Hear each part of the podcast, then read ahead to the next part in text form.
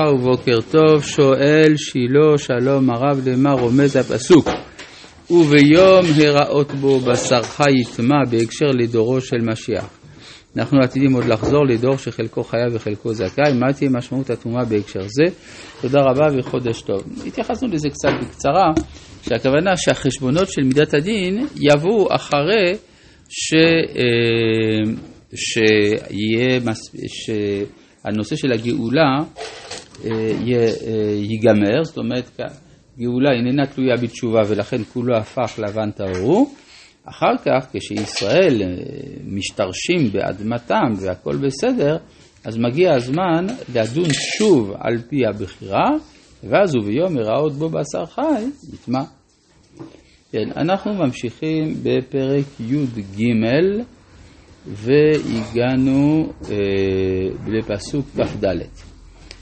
או בשר כי יהיה באורו מחוות אש והייתה מחיית המחווה בהרת לבנבנה אדם דמת או לבנה. אז הסברנו שכאן יש מחוות אש זה יותר חמור מאשר שכין.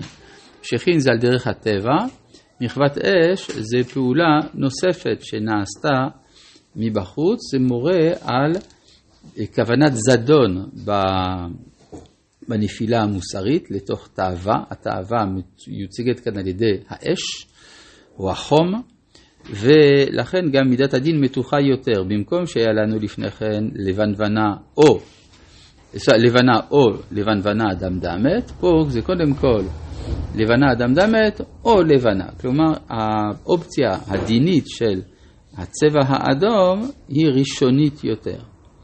פסוק כ"ה, וראה אותה הכהן, והנה נהפך שיער לבן בבארת ומראה עמוק מן האור, צרעתי, והמחווה פרחה, וטימא אותו הכהן נגע צרעת הוא, ואם יראנה הכהן, והנה אין בה בארץ שיער לבן, ושפלה איננה מן האור ויקאה, ויסגרו הכהן שבעת ימים, וראו הכהן ביום השביעי, ואם פסו תפסה באור, וטימא הכהן אותו נגע צרעת היא. כן, זה הדינים, אותם הדינים שיש לי בכל הצרעות הקודמות, ותחתיה תעמוד הבארת לא פסתה באור כהה, עשה את המחווה היא, ותיארו כהן כי צרבת המחווה היא. אז עד עכשיו הביטויים שהשתמשה בהם התורה ביחס לנגוע, תחילה אדם שיש בו צרעת, אחר כך נגע צרעת כי יהיה באדם, שני הביטויים הראשונים אדם. אחר כך שני ביטויים נוספים, בשר. בשר, בשר, כל אלה שייכים לאדם מצד או הדמיון או מצד החושים, התאווה. אבל יש לנו קלקול מסוג אחר, וזה בשכל. וזה הדינים שמגיעים עכשיו, זה כבר לא אדם וזה כבר לא בשר, אלא ואיש או אישה. איש או אישה זה כינויים שניתנים לאדם על שם שכלו. איך אנחנו יודעים? הרי כשהקדוש ברוך הוא בורא את האדם, אז הוא בורא את האדם, נקרא אדם. ויקרא את שמם אדם ביום יברעם. אבל אה, איש ואישה זה ביטויים שהאדם נתן. לזאת יקרא אישה כי מאיש לא כוחזות, אלה הם שמות שהאדם בעצמו נתן, על פי השיפוט שלו. כן, כוח השיפוט, לזאת יקרא אישה, כי מאיש לא כוחזות, וזה הכוח של השיפוט שייך לתחום של השכל. אז יכול להיות נגע בשכל. מהו הנגע? בראש או בזקן, כן? ואיש או אישה, כי יבוא נהגה בראש או בזקן. ראש מקום המחשבה, זקן ביטוי לחוכמה. וראה הכהן את הנגע, והנה מראהו עמוק מן האור, ובו שיער צהוב דק. המילה צהוב היא בתנ"ך, היא שונה מהמילה צהוב אצלנו. אצלנו המילה צהוב מציינת את הצבע הצהוב. צהוב דומה לזהב. אבל בתנ"ך זה נקרא סוג של אדום. השאלה האם זה שונה מן הצהוב שלנו כל כך או לא, אבל עובדה, זה נחשב גם בתרגומים לצבע אדום.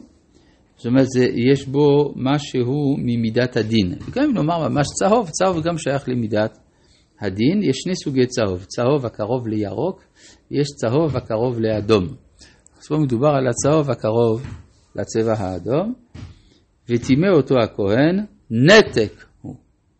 צרעת הראש או הזקן הוא. זה נקרא כבר נתק. כלומר, מה, מה בעצם הפגם בשכל? הניתוק, הניתוק של השכל מן החיים.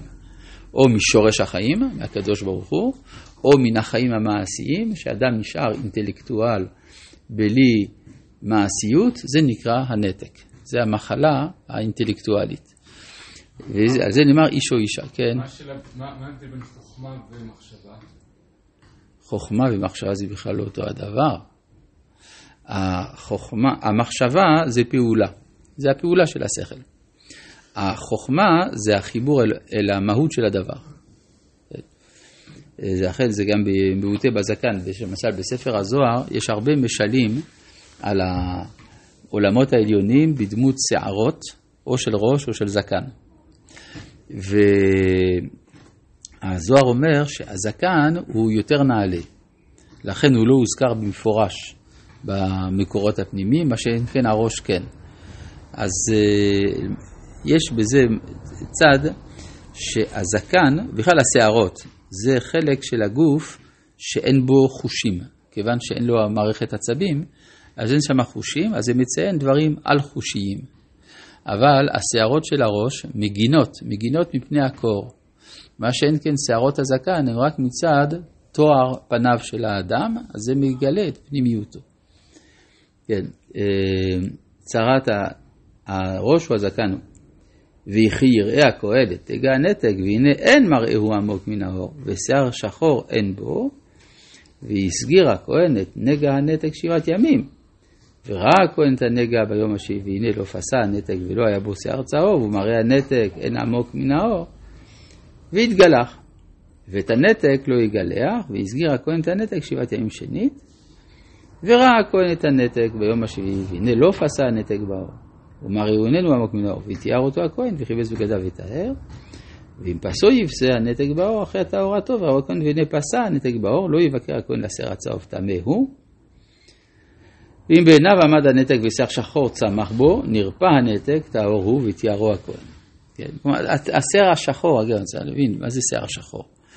אה, לא כל אדם בישראל, השיער שלו הטבעי הוא שחור. יש אה, בלונדינים, יש אה, ג'ינג'ים, יש לבקנים, אז מה זה השיער השחור? השיער השחור זה דיבר הכתוב בהווה, שרוב בני ישראל השיער שלהם שחור, זה הכוונה. ו... אבל כשזה מדובר בבלונדי למשל, יש הלכות אחרות, איך להבחין בצרת של הבלונדיני למשל. כן. ואיש או אישה, עכשיו, יש אה, עוד אה, אפשרות נוספת, עכשיו שימו לב שפה כתוב עוד פעם איש ואישה, אבל דווקא באופן הטהור. ואיש או אישה כי יהיה באור בשרם בהרות, בהרות לבנות, וראה הכהן והנה באור בשרם בהרות כאות לבנות, בוהק הוא. פרח באור, טהור הוא. כלומר, אה, אף על פי שאנחנו מדברים כאן על נפילה מוסרית, והנפילה המוסרית היא כאשר הנגע נוגע באיש ואישה וזה הפגם האינטלקטואלי, לפעמים הצבע הלבן איננו מראה על טומאה. אלא על בהירות. כן, אז מה זה בהירות? הכוונה שיש להם, לאיש והאישה האלה, יש להם תפיסה יותר בהירה של המציאות, ולכן הצופה מן הצד יכול לחשוב, אה, אולי זה צרעת. הכהן אומר, לא, אני רואה שזה מעלה. עכשיו, זה אנחנו רואים הרבה פעמים אצל אנשי מעלה, אנשי, אנשים עם מחשבה גבוהה, שנחשבים על ידי האנשים הפשוטים לאפיקורסים. עכשיו, עשו את זה לרב קוק. הרב קוק היה אדם עם מחשבה עליונה, אבל המחשבות שלו היו כל כך גבוהות שהיה קשה לחבריו לראות את הקדושה שיש במחשבות האלה, לפעמים דווקא חשדו אותו במינות. מעין מה שאמרו על, על, על רבי מאיר, כן, שגלוי וידוע לפני מי שאמר והיה העולם שאין בדורו כרבי מאיר, ומדוע לא פסקו הלכה כמותו?